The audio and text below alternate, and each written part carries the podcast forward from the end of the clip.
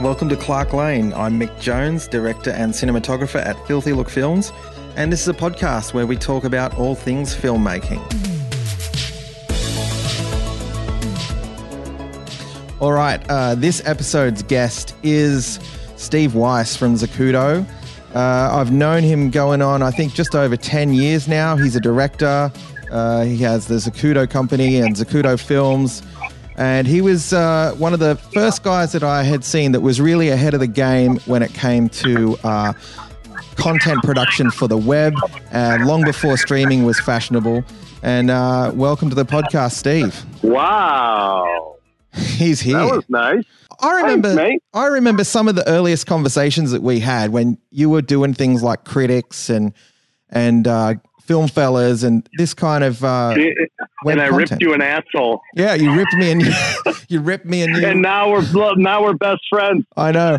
I, I remember that. That must be. That's come like that's got to be like ten years ago now. Um, I know it was so horrible, man. But it's like I ripped you an asshole, and then I see you in San Francisco, and we immediately hit it off. yeah, Immediately, first five seconds. it was great. Uh, yeah, we were introduced in person by Phil Bloom, who we both knew, and he was kind of like, "Hey, Steve, uh, meet Mick, who, who you ripped. You ripped his film to shit, and uh, Mick, meet Steve. He ripped your now." And he, he sort of stood back and waited for the sparks to fly, but then we kind of went out to dinner and have been best mates ever since.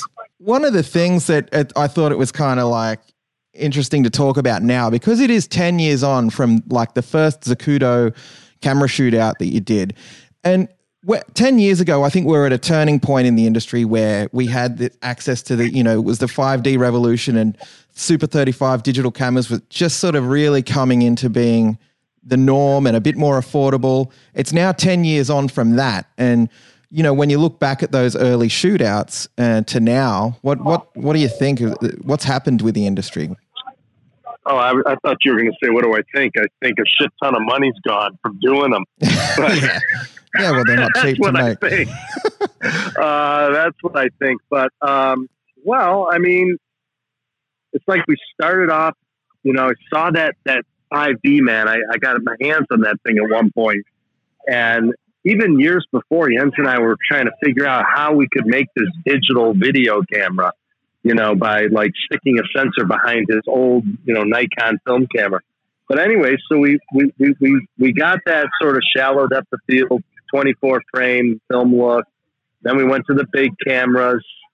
And now it seems like we're going back down to the little cameras with some kind of a mid range cameras like this FX9 and the Canon. And then you got your Alexas and your Reds up at the top. Yeah. Seems like there's three there's the under 6K market, the over 10K market, and the over 20K market. Yeah. Yeah. And I, I What do you think, think? yeah, I, it's, it's really kind of, I think even becoming more polarized that the middle ground is kind of dying out. Like, uh, you've got your, your, yeah, your red Alexa and Sony really at the, the high end of price. These two new cameras, the FX9 and the C500 have come in just, just above that sort of that 10 to 20K mark. But I really feel like there's a huge, you know, there's a, a huge divide. There was a lot more middle ground in the past when you had the C300 Mark IIs, the C500, the F55, the F5, the. Panasonic VariCam. All of these cameras crowded into that middle space. The C700 even, uh, it's kind of more of a, a, a high end. Well, yeah. Mm. No, but now, now that what's missing for me is okay. We just had this conversation, me and Jens today. What's missing is you got that one to four K market, Mm. but the four to ten, which was the FS7, the C300, the FS4, that died out. Now you have your 12 to 16 with the Canon and the FX9, and then you have your 20s, 30s, 50s, 80s. You know, but we've lost that five to seven. So, like, if you're like a little indie shooter, you know, it's hard to jump to 12 to 18. You Mm. got to be, kind- or 16, you got to be a corporate maker for that. Got to have income. So the one to four range seems like it's an interesting range to me right now. You know, where with all of these 6K cameras, 4K cameras, you know. Oh, and then you got your your. Well, actually, this is going to be really sad, but the iPhone at 4K is fifteen hundred dollars. I just bought one. Right. You got So- the, the 11 Pro, yeah? I mean, I'm basically sitting right there with, uh, you know, the there are there are 6K cameras in that range. Yeah, yeah, it's crazy. It's like, a fifteen hundred dollar camera now. I was going to say, oh, in the hundred thousand dollar range, but it ain't. So you're talking about that. Let's go back to that that one to four K range mark. It, that's your kind of DSLR, uh, your A sevens, your um, Canon, S1H. Yeah, that the new stuff like that. You know, that's you're really getting uh, those cameras are becoming a lot more capable than they were, and they're the quality of the codecs and the image out of them, and you can shoot log and all that stuff. So they're actually image wise becoming you know a lot more high end than the first generation, few generations of DSLRs. Oh yeah, I mean that that SH1. If you shot with an Epic or that SH1, I don't.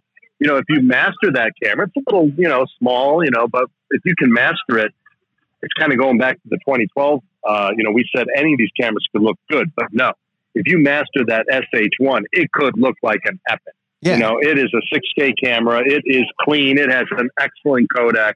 You know, it may just be kind of small and not ergonomically what you're looking for if you're doing a $30 million movie, of course.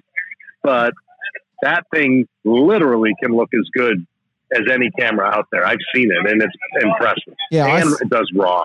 I saw you know? some of that footage that uh, when you guys on your uh, show had uh, the filmmaker who was doing shooting the plate footage for uh, visual effects, and he went took it out into the desert and stuff. And you know, image wise, they can be cut in with almost anything. And like you said, practically though, on a shoot, maybe if you're doing documentary, I mean, I can gorilla hold that. And, and we have ways of slapping it on your shoulder, which we're going to be introducing new ways. But we've had ways that have existed where I go, gorilla style on my shoulder, super light. Uh, I don't know, man. I might damn well do a documentary with that. I'll shoot the sound. I'm going to have a double system anyways. I'm, I'm never going without a sound dude. Yeah. So he can just deal with the sounds. I don't need any connection to that guy. Why is that camera? You know, I used to say this XLR complaint all the time, but really, I never used them anyways. Mm. Well, I find that I use them on, say, uh, interview shoots. I like I've done a lot of stuff for the documentary related stuff for um, yeah uh, shows. And then when you've got a sit down interview and you just want to plug in and it's on a tripod and all that kind of well, stuff, it's just easy. That camera does has two, it does have two XLR inputs. Oh, really? Okay, I didn't know that. I think it does. That's crazy. Yeah, I know. I mean, like it's like there. It's it's literally I mean, you know me. I'm kind of weird. I use my iPhone.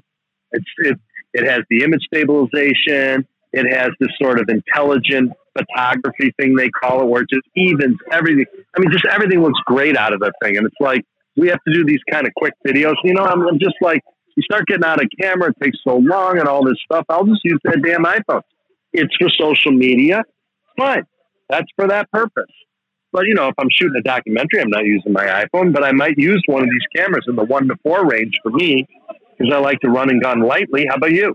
Well, yeah, I mean, I actually really used to enjoy using the small light cameras, and and I've shot a lot of stuff that's still, you know, on the early DSLR days. I came from before that. I was using the HVX 200, and then the you know the the DSLRs hit, and I kind of swung around to those because the image I could get out of them I really liked. Then I, you know, about seven years ago, I got the the Sony F55 uh, Super 35 camera, and that's been a workhorse for me ever since. But it's a bit little bulkier, and it's not as easy to do run and gun or you know, for, for documentary stuff, I like the smaller form factor. I like if it's you know run run and gun and uh, you need to be light and and mobile. The DSLRs and well, the C100 Mark II was kind of a really good one for me. I've got one of those as well. But this new uh, new range of cameras that are that are out now with the with the codec inside, like the Panasonic that you just talked about. Um, they're really kind, and even the, the Blackmagic one kind of interests me for that as well. If it's got a decent codec inside, and you've got that small form factor, you can travel with it. You can get it going really quick um, compared to. I mean, know, it's going to look as good as anything. Yeah, I really don't think that there's that much different. I mean, yeah, when you start going into the um, anamorphics and all that. Now, the video that we saw for that SH1 had anamorphics and everything. My God, it looked like something I'd watch on Netflix or yeah. in a movie theater. It was perfectly fine. I mean, there's no one can say anymore that they can't make how you know I, this guy made a comment at the end of our light and shadow video he goes hollywood doesn't give a damn what camera you use but The difference now is, is I don't think Hollywood could tell what camera you used. Well, this is this brings me to the next point, and I think yeah, that was relevant seven years ago when we did the 2012 shootout, and we got in the theater and we had the, that same scene was filmed with. If if anyone's listening, you should check out the 2012 uh, Zacuto Great Camera Shootout, where uh, Bruce Logan sort of ran the whole thing, and then there was like 10 DPs who sh- each shot the same scene with a different camera, ranging ranging from an iPhone to an FS100, all the way up to a C300, then a Red and a Alexa, and the same Alexa, yeah. yeah, and the same scene was shot and it projected in theaters, and then it was interesting to see what people. It was like a blind uh, test where they could just, well, not blind test, but not knowing what the each camera was, people would say which one they liked the image out of, and the it really went across the range, didn't it? I mean, there was a few surprising kind of. Uh, it did, but it. the difference, but there were differences. Of course. My point now is, is I don't think there are differences. I mean, these things you're all shooting them, you know, raw or close to raw. You're shooting them log. We didn't have all these log capabilities back then. Mm. You know, I mean, it's like you're just getting this palette to paint on. Yeah. You know, so I don't, you know, and the resolution of the palettes are all the same. Now, it's the type of glass you put on the thing is really the game. Yeah. You know, because you could, I mean, I, I will shoot two scenes. Pick me two cameras. We'll shoot the same scene with two cameras. I guarantee you, if one's a thousand and one's eighty thousand, you will not see the difference. Yeah, I agree. I agree. And it's, it's interesting. Optics and, and your in coloring. Totally. You know, color timing. You know. It's uh, interesting now that with this, the resolution race is kind of like, I think we're there, you know, when we're talking about 6K, 4K, 6K, and 8K sensors. What uh, we had Glenn from Digital Logic on uh, one of the other episodes, and people are wanting to now lenses and filtration to knock the edge off it because it's so damn crisp and so sharp. They want to bring some some analog kind of character back to it, which is I've always been a fan of. I've, I like using my old Zeiss uh, Nikon mount uh, lenses because they just got a bit of funky character to them, and I think now that's we're seeing the popularity of these rehoused old like uh, Contax lenses and and people using filtration. I use a, a eighth black pro mist on the front of my 4K camera a lot just to take that edge off a little, you know. Yeah, I mean that's my favorite filter: eight black pro or eight white pro, and or like a soft effects, uh, you know, half. I mean, I you know it's weird though. I don't know how these filters are going to work with this sort of. I, I haven't tried it with the. You know, we did it to like you said when, but we could see Mm. You know, now you're knocking it off the log image. Is it going to add some kind of weird texture to it? Maybe so. Maybe that's cool. I got to experiment with that. But I agree. You know, I mean, it's like at this point, it's it's up to your colorist and you know how you light and but I mean, none of these things change the camera.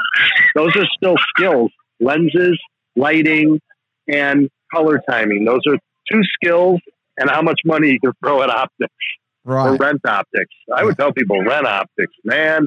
You, you need a forty thousand dollar lens to get a certain look you want. Just rent it. Yeah. Don't try to buy it.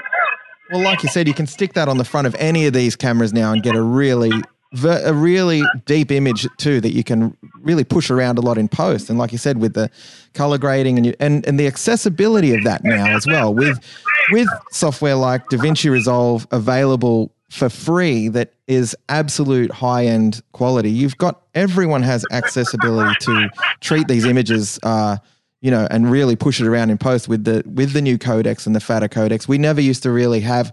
Sure, we had the large sensor, but we didn't have like you said, log, even in cameras like I used in the 2012 shootout, that was the FS 100. It didn't even have a log mode. That was just kind of dialing in a look. It was still a little crunchy, um, but now we've got a lot more, a lot more options. And this is sort Great of palette, man. Yeah, great palette. New. I'm going to trademark that. Yeah, great palette. That's all you're getting is a big old gray palette. It's, it's a dynamic range chart of your scene, and then you go and you add color. Now, where people are saying, "Oh, yeah, but you know, it takes me so long doing the color timing," I'm like, "Well, yeah, you're not a professional color timer, okay? That that will that will you know either you go to a guy like that if you want a particular look, or it may take you more time. But so what? you're going to get where you want with this low cost product. It's going to look literally could look again goes back to lighting and talent. Could look as good as using the best camera in the world. Yeah, I I find that um, you know when you when you start talking about choosing the right camera for the right job, whether you you know should own one now, a lot of people are like sort of holding back. I'm seeing that they're like, oh, there's a lot of new cameras out now. How much do I want to spend? What kind of work am I doing? And do I want to buy? I, I always own at least one camera because I want to be able to just t- take a job on and have something that's versatile and I can go use it. Sure, I'll rent in certain cameras for certain jobs, but I think now, sort of more than ever, there's so much choice out there.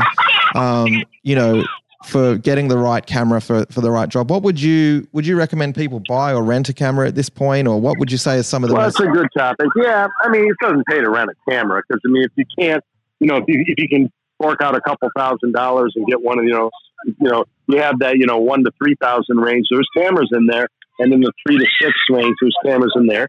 Pick one of those things, master it. Now, you can. I would get yourself, you know, a few optics that work for you, and then that's the item that if you're going to shoot a film, you want to rent. You want a super duper anamorphic look, or if you want to have a zoom lens, which can kind of cut time down. Uh, you know, a high end one with super good optics. Then I would say, yeah, that's the item I would rent. I think lenses are rentable these days, and cameras are cheap enough to buy. Yeah, I agree. I think that that that you know any of those cameras that we talked about before are now hitting the stage where they're actually they're not very limited. They're quite versatile. Like even even like you said, the Panasonic and the Blackmagic, they both will do anamorphic mode on those. So if you do want Well, to rent, think many of them will. Oh yeah, many of them you can. Wait, can't you do a squeeze on like the A7? uh, don't. I didn't think you could on the A7, but um, Oh, okay. you, Yeah, several of them do it. I mean, you know, you got to get an adapter, you know, obviously to put a PL on there, but um, I know that the uh, the, the, Sorry. The uh, Atlas, yeah, there's a lot of kids there. There's the Atlas Anamorphics. Um, they come in an EF mount option as well, so you can actually not even run an adapter, and you can uh, put that on the front of an uh, EF camera like the uh, the new C500 uh, Mark yeah, II. but the problem with that is that, well, okay, that camera, fine, but the, the problem is, is, you know, some of these camera bodies are pretty um, uh, small, you know, where I wouldn't want to be having a heavy lens unless you had lens support. Yeah, you know, so that you're not you're not really damaging your your EF mount, which is essentially, you know, it's crappy mount. I mean, you know, it's made for photo lenses. Although I do believe, I don't remember now. I think the Panasonic camera, one of them has the actual the bayonet that Canon makes, which is it greatly improves. I'm going to move away from these kids here yeah, uh, that greatly appro- improves the uh, uh, lockable nature of that lens. It's so worth it. yeah. So that's an option on the new uh, Canon uh, C500 Mark II. You can take the native EF mount, or you can go for the locking EF mount or a PL mount. And that new locking EF mount looks really good. And they do they do that on the Sony as well. They, that has a, an option for a locking EF mount, which looks a Oh, lot that more. thing's amazing. I mean, it, it's a bayonet. You know, it's like you're getting back to a B4 mount or a PL. You got to have a bayonet to really be able to crank. It turns down with wedges that really, you know, brings that in as opposed to just locking something in and it just kind of wiggles in there. Besides that, I don't know what. I mean, those the photo lenses are they're not the greatest quality. You know, Mm. but again, they're perfectly fine for most of your shooting. It's just if you want, if you have some really interesting effect type stuff you want to do, then then you can run one. It's an option out there if you want to zoom. Yeah, well, the, the the new uh, breed of cameras that we've just seen come out uh, at IBC have face tracking autofocus, in which um, you that's where they can take make use of those DSR uh, photography lenses because they have the autofocus in. So we, you can put one of those on a on say the Canon C500, chuck it on a gimbal, and you can do uh, you know Steadicam tracking shots uh, with and let the autofocus track the face. Um, so you're not having to mount uh, remote follow focus on there, and that that's sort of a I can see that being a really popular, especially for vehicle stuff and walk and talk kind of stuff. Oh, totally. Are you kidding? That autofocus, and that's a big topic. You know that um, I remember when I had a video camera in the '80s. You know, like those stupid ones you put on your shoulder. Yeah.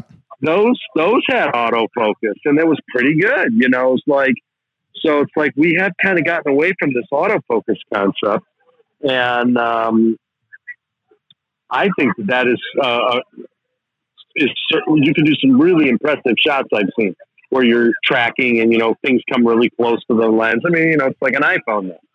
You yeah. know, basically, that's when I'm turned into my iPhone. Well, but no, I, I, yeah.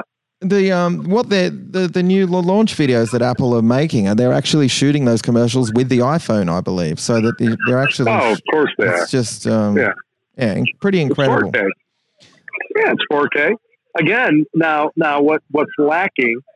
I haven't got my new phone yet, um, but I they claim that it has some sort of a depth of field portrait mode in video now, but I haven't seen it. Right, I haven't right, seen that. I, have known about it in photography, but not in video.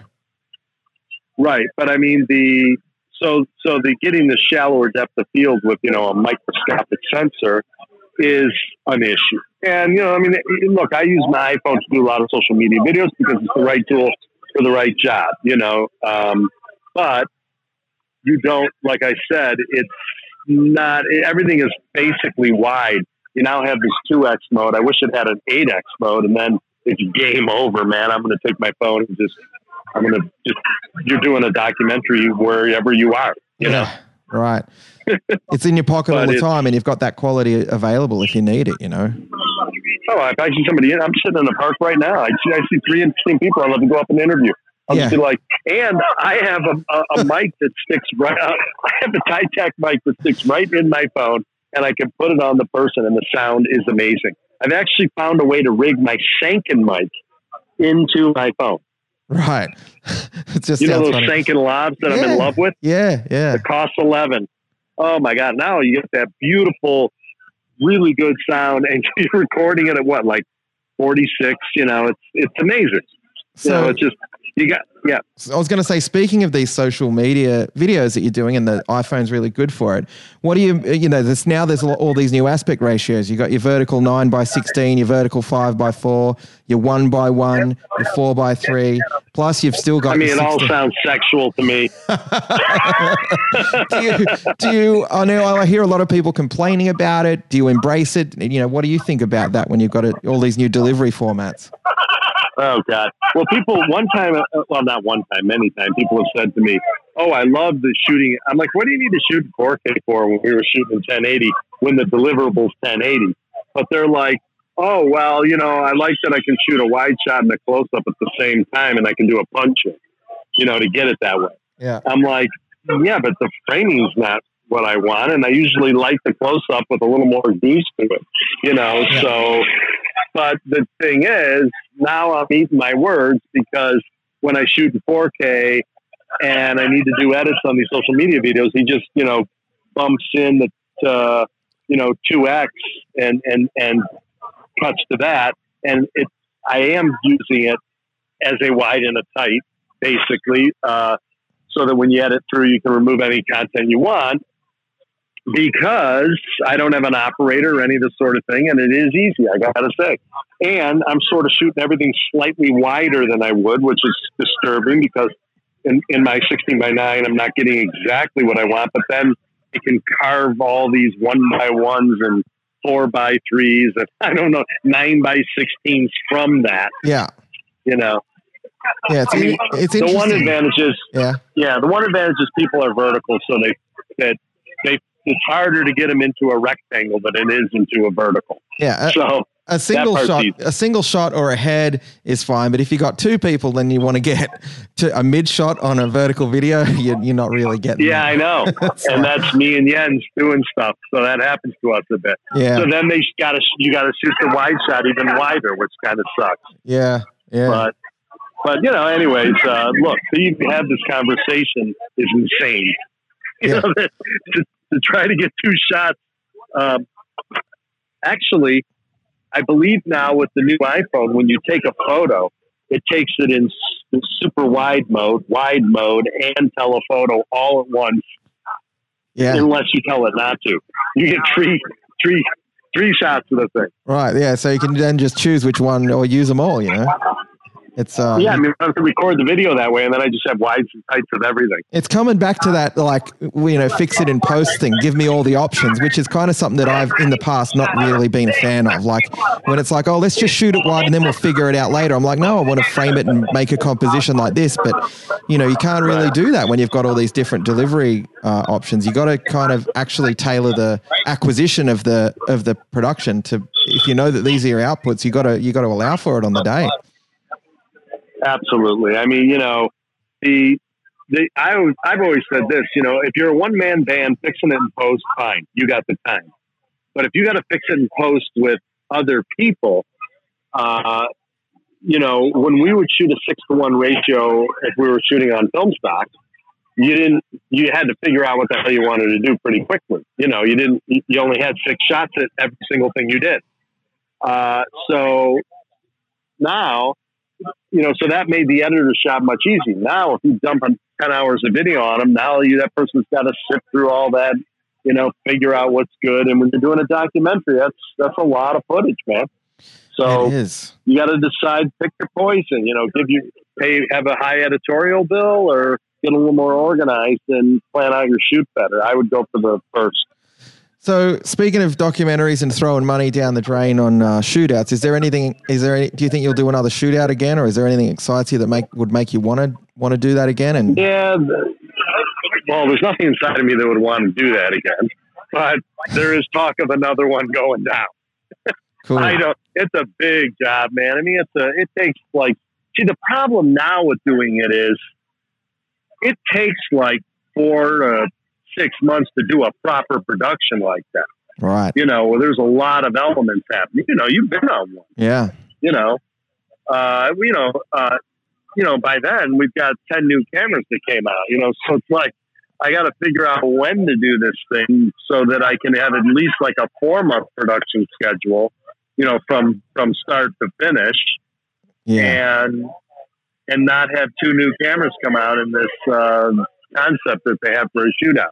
But yeah, get, one is in the making. Yeah, cool. I mean, I guess the best time. One. Yeah, an anniversary, ten year anniversary, right? I, I guess it is. It's an anniversary shootout. The best time to do it is when there's a bunch of new cameras have just come out, because then you know you've got the maximum time before the next trade show or the next, you know, big announcements. So, I mean, we used to have six years. Yeah. so we were like, we were good for a while, man. It wasn't like but I mean, I think three cameras came out in the last three months. Yeah, yeah, it's been a it's been a big uh, uh, this the end of this year has been a big uh, lot of announcements and Canon. If there's a rumor now that Canon have got another uh, camera coming out, which is an RF mount uh, changeable lens, kind of based on what it looks like from the images, like on the little XC10, you know, which is a one inch sensor, but with the new uh, lens mount. So there'll be something else coming down the road, maybe. But um, oh yeah, my god, crazy times, crazy times. Yeah. Well, um, yeah. all right. Well, I might leave it there, and uh, we'll just uh, where where's the people where best to find you on the internet? Zacuto.com. Yeah, or they can email me at Steve at Zacuto. Awesome. And you can just find me uh, on Instagram at Mick Jones. And uh, thanks, Steve Weiss, for joining us today. And we'll see you on the next one. You got it, man. Thanks much. Clark Lane is produced by Filthy Look Films. You can find us on Instagram at Filthy Look Films.